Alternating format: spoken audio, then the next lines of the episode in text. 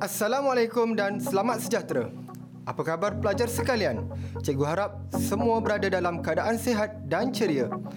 Hari ini, kita masih lagi bersama dengan saya, Cikgu Kubai, dalam mata pelajaran Sains Sukan Tingkatan 6 bagi topik dalam semester 3. Tajuk menarik yang akan kita pelajari hari ini adalah kebangkitan dan kebimbangan yang berada di dalam topik psikologi sukan. Baiklah pelajar-pelajar, sekiranya pelajar telah bersedia, ayuh kita mulakan.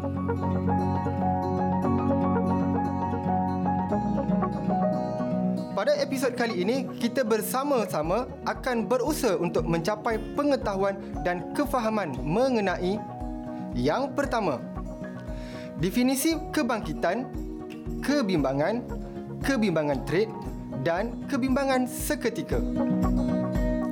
Yang kedua, perbezaan kebangkitan dan kebimbangan. Yang ketiga, definisi stres, eustress, distress, hyperstress dan hypostress. Yang keempat, perbezaan stres, eustress, distress, hyperstress dan hypostress. Dan yang kelima, menjelaskan konsep pengurusan stres seperti kawalan pernafasan, relaksasi otot progresif (PMR), latihan autogenik, imagery dan meditasi. Cuba pelajar-pelajar bayangkan, situasi pertama, anda merupakan seorang pemain bola sepak dan anda diberi tanggungjawab mengambil sepakan percuma yang akan menentukan kemenangan pasukan anda. Situasi yang kedua, ramai penonton dan penyokong hadir untuk menyaksikan persembahan larian anda yang diletakkan sebagai atlet pilihan untuk menang. Ini menjadikan anda tertekan. Dan situasi yang ketiga, tahap kebimbangan anda akan bertambah apabila anda mengalami kesukaran mendengar bunyi whistle daripada pengadil kerana persekitaran sorakan yang bising. Namun, anda sedaya upaya untuk mengawal tahap kebimbangan anda bagi memastikan prestasi anda dapat dikekalkan.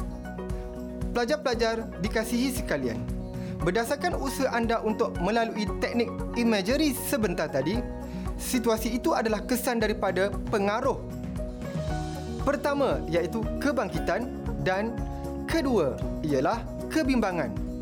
Hasil daripada tekanan serta kaitannya dengan prestasi individu dalam sukan. Fenomena ini bukan sahaja dihadapi oleh atlet yang bermain di peringkat tertinggi, malahan kita sebagai individu biasa juga pernah menghadapi situasi yang sama. Sebagai contoh, rasa gementar apabila berucap di khalayak ramai atau berasa bimbang apabila berada di tempat yang tinggi, dan pelbagai situasi yang memberi tekanan kepada diri.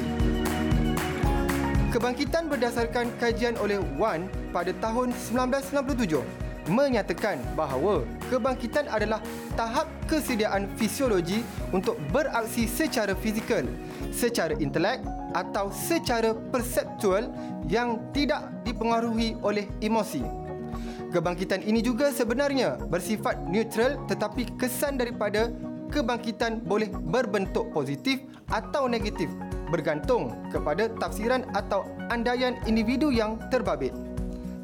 Berdasarkan Spencer 1966, peningkatan kebangkitan adalah seiring dengan peningkatan prestasi. Kebangkitan berbentuk positif akan membawa kepada peningkatan prestasi, manakala kebangkitan negatif akan menyebabkan kebimbangan dan penurunan prestasi. Seterusnya, pelajar-pelajar, kita akan bergerak kepada definisi bagi kebimbangan. Berdasarkan kajian Wan pada 1997, kebimbangan sebagai satu tafsiran negatif yang dibuat atau dibina terhadap bentuk tekanan atau bebanan yang terdapat di persekitaran seseorang itu sama ada yang telah, sedang dan yang akan dihadapi oleh individu. Kebimbangan dianggap sebagai ancaman yang boleh dijangka oleh individu. Semakin kritikal ancaman yang dijangka akan diterima olehnya, maka semakin tinggi tahap kebimbangan individu itu. Tahukah anda, kebimbangan terdapat dalam dua bentuk, iaitu kebimbangan trade dan kebimbangan seketika. Kebimbangan trade ini merujuk kepada tahap stres yang umum yang merupakan ciri-ciri yang ada dalam diri seseorang, yang mana trait ini berkait rapat dengan personaliti seseorang. Kebimbangan trait akan berubah-ubah mengikut atau berdasarkan bagaimana individu itu dapat mengatasi atau mengawal keadaan dirinya untuk bertindak balas dan menguruskan tekanan tersebut. Individu yang mempunyai tahap kebimbangan trait yang tinggi akan sering mengalami tekanan dan kebimbangan. Kita pergi pula kepada kebimbangan seketika. Kebimbangan seketika disifatkan sebagai emosi yang terhasil daripada tindak balas terhadap ketakutan atau bahaya pada keadaan tersebut sahaja. Kebimbangan seketika boleh menyumbang kepada ketidakmampuan fizikal dan mental untuk berfungsi baik dan boleh menghalang melakukan tugasan dengan baik dan kemas, seperti bimbang melakukan langkah yang salah semasa melakukan rutin gym rama atau gimnastik, bimbang tentang permulaan larian yang tidak kemas semasa lari pecut atau tidak mampu menendang bola ke gol lawan semasa permainan disebabkan oleh keadaan yang mendesak. Pelajar-pelajar yang dikasihi sekalian, kebimbangan boleh memberi kesan negatif kepada prestasi berbanding dengan kebangkitan. Kebangkitan boleh memberi kesan negatif atau positif kepada prestasi berdasarkan kepada cara individu mentafsir persekitaran. Selain itu, kebimbangan lebih membabitkan kepada aspek psikologi, iaitu tindak balas yang dihasilkan oleh minda individu tersebut. Manakala kebangkitan melibatkan tahap kesediaan dari aspek fisiologi untuk melakukan sebarang aktiviti fizikal. Pelajar-pelajar, tahukah anda kadar depresi dan kemurungan di Malaysia meningkat dari 12% pada tahun 2011 ke 29% pada tahun 2019 yang disebabkan oleh stres. Kebiasaannya, individu sering menggunakan perkataan stres apabila wujud tekanan dan berasa beban daripada persekitaran dalam kehidupan. Apakah itu stres? Menurut Hans Selye, di dalam kajiannya pada tahun 1982, stres merupakan tindak balas fisiologikal yang semula jadi terhadap tekanan atau bebanan yang terdapat di persekitaran. Nilai stres sama ada positif atau negatif sebenarnya bergantung kepada tafsiran yang dibuat oleh individu yang menghadapinya. Stres memangnya boleh mendatangkan kesan atau impak terhadap diri dan kehidupan seseorang individu. Cuba pelajar-pelajar senaraikan 3 perkara yang boleh mengakibatkan stres terhadap individu. Cikgu percaya pelajar-pelajar pasti dapat menyenaraikan semua perkara yang boleh mengakibatkan stres terhadap individu dengan jayanya. Tahniah, terdapat pelbagai kesan akibat daripada stres. Yang pertama, kesan terhadap fisiologi, di mana stres boleh menyebabkan individu kerap berpeluh, mudah mengalami kekejangan otot, pening, terdedah kepada penyakit jantung dan darah tinggi.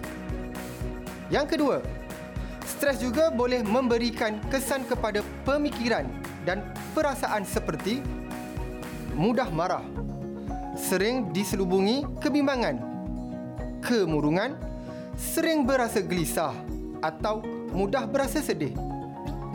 Dan akhir sekali, stres juga boleh meninggalkan kesan terhadap tingkah laku seperti makan terlalu banyak atau makan terlalu sedikit, menjadi panas baran, perasaan ingin menyendiri atau kerap menangis tanpa bersebab. Pelajar-pelajar yang dikasihi sekalian, kita akan terus menerokai pengetahuan mengenai stres. Terdapat pelbagai jenis kategori stres dan stres boleh dibahagikan kepada 4 jenis iaitu eustress, distress, hyperstress dan akhir sekali hypostress. Pertama, jika atlet merasakan bahawa stres yang dialaminya bersifat positif, maka ia dipanggil sebagai eustress. Sebagai contoh, perasaan serta debaran yang dirasai oleh pemain bola sepak pada perlawanan akhir yang kemenangan ditentukan oleh sepakan penalti. Setiap pemain akan berdebar-debar kerana mengharapkan pasukannya dapat mengalahkan pasukan lawannya. Stres yang dialami adalah dalam bentuk debaran yang telah ditafsirkan sebagai positif oleh pemain-pemain tersebut. Kedua, sekiranya atlet membuat andaian bahawa stres yang dialaminya adalah bersifat negatif, maka ia disebut sebagai distress. Atlet tersebut merasakan bahawa beliau tidak mampu untuk menghadapi tekanan atau bebanan yang dihadapi di persekitarannya. Contohnya, apabila seorang pemain hoki gagal melakukan pukulan penalti dalam perlawanan akhir dan menyebabkan pasukannya kalah pada musim itu, maka pengalaman tersebut akan menghantuinya apabila musim perlawanan akan datang. Beliau bimbang apabila diserahkan tugas untuk melakukan pukulan penalti. Beliau begitu bimbang jika pukulannya sekali lagi gagal memasuki gol dan menyebabkan pasukannya kehilangan mata yang berharga. Persepsi negatif ini boleh menjejaskan prestasi pemain hoki tersebut. Ia juga menimbulkan kesan negatif yang dikenali sebagai kebimbangan. Yang ketiga, hyperstress, iaitu tahap stres yang sangat tinggi hingga atlet tidak mampu mengatasinya dengan cara yang biasa. Kadangkala, hyperstress menjadi diri atlet begitu sukar untuk mengatasinya. Atlet yang pertama kali bermain dalam perlawanan badminton dan akan bertemu dengan pemain yang agak terkenal dalam sukan tersebut boleh menyebabkan atlet itu menjadi tertekan. Segala yang dilakukan menjadi serba tidak menjadi. Perlakuannya menjadi seperti kaku. Tidak dapat bertindak dengan pantas. Tidak seperti semasa atlet itu berlatih. Dan akhir sekali adalah hypostress, iaitu satu bentuk stres yang dialami oleh atlet. Ia tidak langsung merangsang atau membimbangkan individu itu. Ia tidak merasa sebarang tekanan, tidak pula merasakan apa kepentingan atau peluang untuk memperolehi kemenangan. Ia seolah-olah tidak memberi cabaran pada dirinya dan akhirnya atlet tersebut boleh menjadi bosan dan prestasi permainannya juga akan terjejas. Pelajar-pelajar sekalian, kewujudan stres terutamanya sewaktu bersukan adalah pasti akibat daripada tekanan daripada penonton atau tekanan daripada dalam diri atlet. Namun, terdapat beberapa teknik yang dapat membantu untuk menguruskan stres. Teknik yang pertama ialah kawalan pernafasan. Teknik ini amat penting untuk dipraktikkan oleh atlet-atlet yang bakal bertanding, kerana ia merupakan teknik istirahat yang berorientasikan fizikal. Secara amnya, ia merupakan satu teknik yang paling berkesan serta paling mudah untuk mengurangkan kebimbangan dan juga tekanan pada otot. Apabila atlet berasa tenang dan yakin, pernafasan akan berada dalam keadaan sangat teratur dan juga dalam ritma yang sesuai. Keadaan ini berbeza apabila atlet berada dalam keadaan tertekan. Pernafasannya akan menjadi lebih pendek dan tidak teratur. Pernafasan yang dalam berupaya untuk membuatkan atlet itu berasa lebih kuat dan mempunyai darjah tumpuan yang tinggi terhadap pertandingan serta bersedia untuk beraksi. Selain itu, pernafasan yang dalam juga dapat merehatkan mental daripada sebarang tekanan pertandingan serta memulihkan tenaga atlet itu. Biasanya, atlet yang dapat mempraktikkan pernafasan dengan baik akan menjadi lebih tenang, yakin, berada dalam keadaan terkawal dan sekaligus dapat membuat persembahan yang terbaik dalam pertandingan yang akan dilalui olehnya.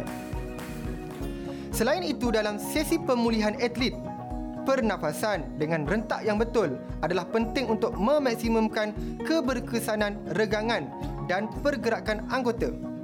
Kajian juga telah menunjukkan bahawa menahan pernafasan boleh meningkatkan tekanan otot, manakala apabila menghembuskan nafas pula akan mengurangkan tekanan otot. Sebagai contoh, peserta lontar peluru dan pemain softball belajar cara untuk menghembuskan nafas semasa melakukan lontaran. Keadaan ini penting untuk mendapatkan lontaran yang baik. Oleh yang demikian, pernafasan merupakan satu sistem fisiologi yang mudah dikawal. Walau bagaimanapun, kawalan pernafasan memerlukan latihan yang berterusan untuk berkembang. Pada mulanya adalah dengan menolak diafragma ke bawah dan menolak abdomen keluar. Kemudian, udara masuk di bahagian tengah paru-paru dengan mengembangkan rongga dada dan menaikkan tulang rusuk. Akhir sekali adalah dengan memasukkan udara di bahagian teratas paru-paru dengan menaikkan sedikit dada dan bahu. Pernafasan seharusnya dilakukan untuk beberapa saat dan dikeluarkan perlahan-lahan dengan menolak abdomen dan merendahkan bahu dan dada. Dengan memfokuskan kepada penurunan dan menaikkan diafragma akan menyebabkan atlet akan mengalami suasana stabil untuk penumpuan kepada pertandingan dan juga rehat yang penuh dengan keselesaan. Selain itu, masa yang terbaik untuk mempraktikkan kawalan pernafasan semasa pertandingan adalah waktu berhenti dan juga berehat semasa beraksi. Contohnya, sebelum melakukan servis dalam tenis dan juga persediaan dalam membuat lontaran percuma dalam bola keranjang. Tidak dinafikan bahawa pernafasan secara perlahan dan tarikan serta hembusan nafas yang teratur akan membantu mengekalkan ketenangan dan juga mengawal kebimbangan semasa berada dalam tekanan dan semasa beraksi. Teknik yang kedua ialah relaksasi otot progresif atau Progressive Muscular Relaxation, iaitu PMR. Teknik ini juga dikenali sebagai teknik istirahat secara progresif atau secara beransur-ansur yang dipraktikkan dalam proses mengurangkan kebimbangan somatik. Kebimbangan somatik ini bermula dari peringkat rendah sebelum bermulanya perlawanan atau pertandingan. Kebiasaannya dalam tempoh 24 jam sebelum pertandingan. Kebimbangan somatik akan terus meningkat apabila tempoh pertandingan semakin hampir. Selepas beberapa minit bermain dalam perlawanan, biasanya kebimbangan somatik akan menurun. Teknik relaksasi otot progresif ini juga boleh menyebabkan minda yang kusut bercelaru menjadi tenang kerana tubuh badan telah berada dalam keadaan rehat. Fokus utama relaksasi otot progresif ini adalah kepada proses meregang dan merehatkan otot.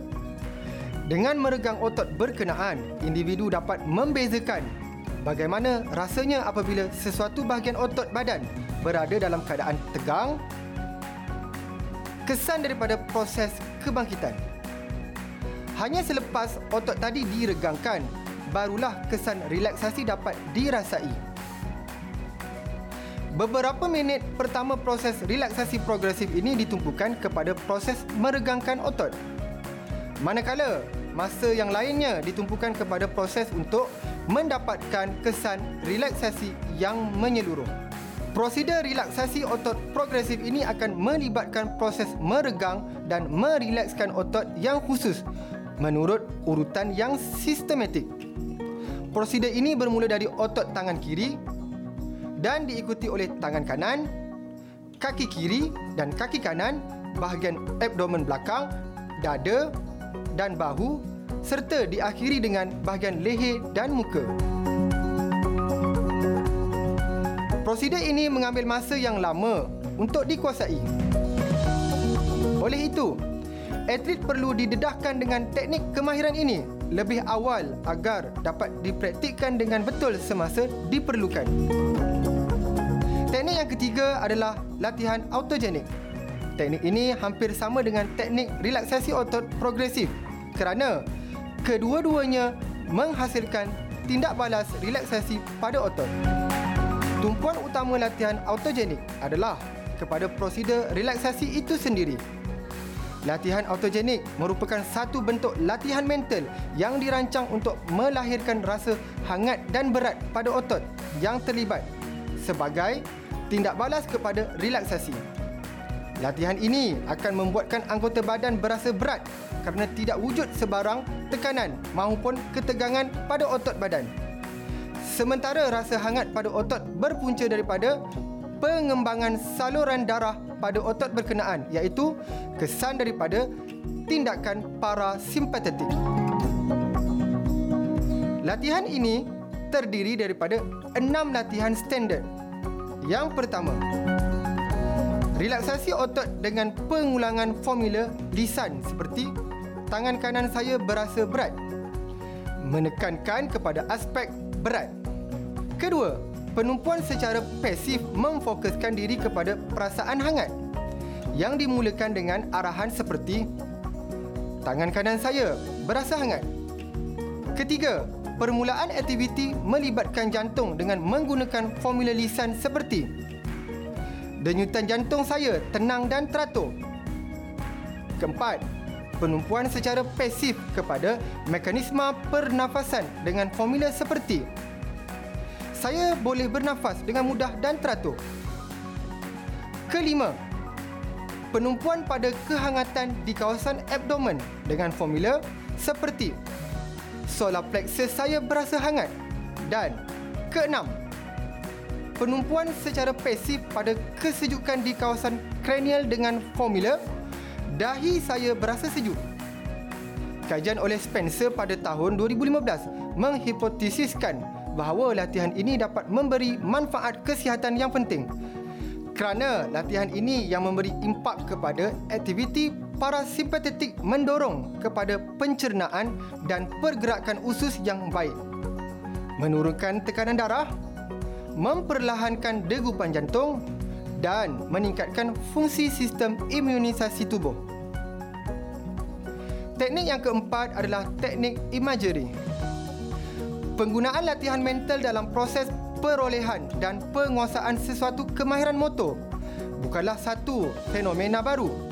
Menurut Wan 1997, maksud imagery sebagai proses yang merangkumi visualisasi mental tentang tugasan yang dilakukan sebelum atau semasa melakukan tugasan tersebut. Secara umumnya, imagery ini terbahagi kepada dua jenis, iaitu imagery dalaman dan juga imagery luaran. Pada dasarnya, kedua-duanya melibatkan bayangan. Imagery dalaman, imagery ini berlaku apabila seseorang itu dapat merasakan pergerakan seperti diri sendiri yang melakukannya. Contohnya, cuba bayangkan anda sedang bersedia untuk menjaringkan gol dalam permainan bola jaring. Tangan kanan diangkat atas kepala dan memegang bola, manakala mata tertumpu kepada jaring dan tiang gol.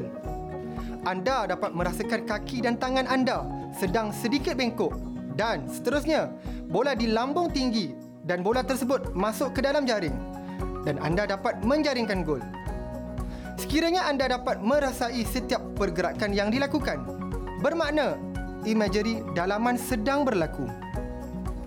Imajeri luaran pula berlaku apabila seseorang hanya melihat pergerakan tersebut. Pergerakan tersebut dapat dilihat dengan jelas. Namun demikian, beliau tidak dapat merasai sensasi pergerakan tersebut. Ini kerana seseorang itu dapat melihat setiap pergerakan dengan jelas, sama ada dalam televisyen, di stadium dan sebagainya. Namun demikian, beliau tidak merasai sensasi perlakuan yang beliau lihat. Kemampuan menggunakan imajeri yang bersesuaian dengan matlamat individu merupakan kunci utama bagi melihat keberkesanan imajeri dalam meningkatkan prestasi sukan. Namun, peningkatan prestasi tidak hanya bergantung kepada teknik imajeri semata-mata, tetapi seseorang atlet itu perlu menjalani latihan fizikal dan teknik psikologi yang lain dalam membantu meningkatkan kemahiran mereka. Dan akhir sekali ialah teknik meditasi.